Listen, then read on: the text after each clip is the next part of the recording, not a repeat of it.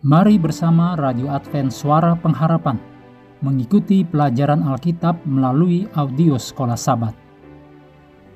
Shalom bagi semua sahabat pendengar. Kabar baik bahwa kisah dan kesaksian terkait siaran dan pelayanan AWR Indonesia kini dapat diikuti secara berkala, baik melalui siaran harian Radio Advent Suara Pengharapan setiap minggu kedua dan keempat, juga melalui YouTube dan Facebook AWR Indonesia. Terima kasih banyak untuk yang sudah menyampaikan dan masih terbuka bagi Anda semua untuk segera SMS atau telepon ke nomor AWR di 0821 1061 1595 atau di nomor 0816 1188 302 untuk WhatsApp dan Telegram. Kami tetap menunggu dukungan Anda. Selanjutnya kita masuk untuk hari Jumat tanggal 12 Agustus ini adalah bagian pendalaman.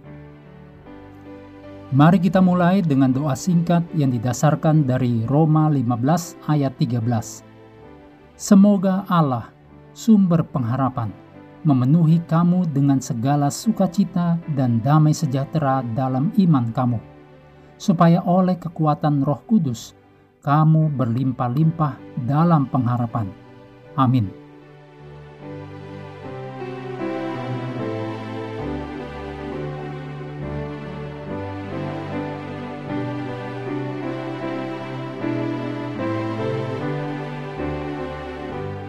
Anda perlu membaca tulisan Ellen G. White judulnya Sekolah Eden yang Dipulihkan dalam seri Membina Jilid 3 halaman 301 sampai 309. Juga yang judulnya Pertolongan dalam Kehidupan Sehari-hari dalam Hidup yang Terbaik halaman 455 sampai 468.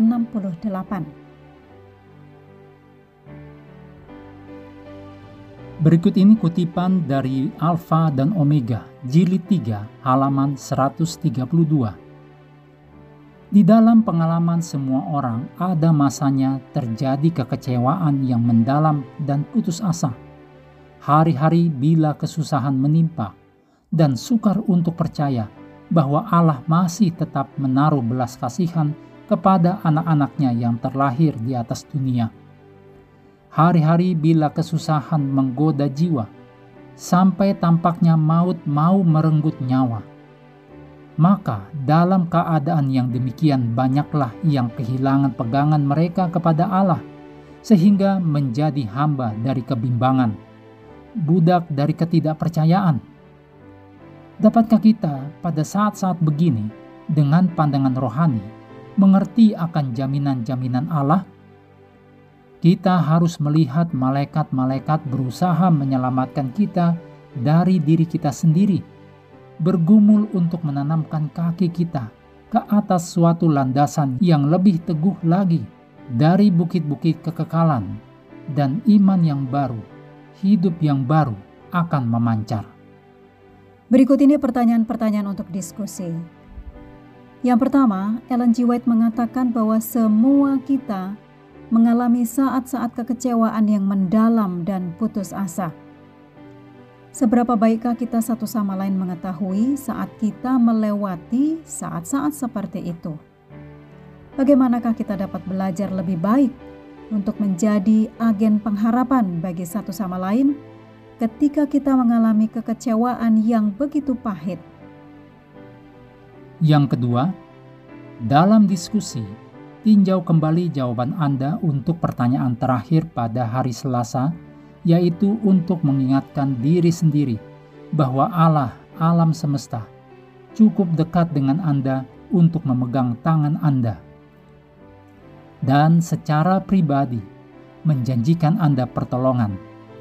Apakah perbedaan yang terjadi dalam hidup Anda saat selalu memikirkan kedekatan Allah terhadap Anda?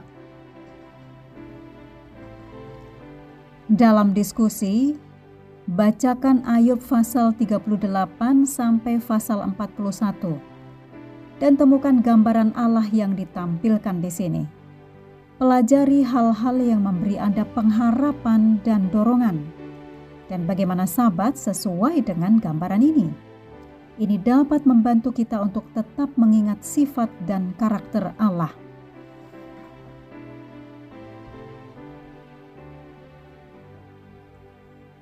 Yang keempat, pengharapan yang mengubahkan datang dari surga.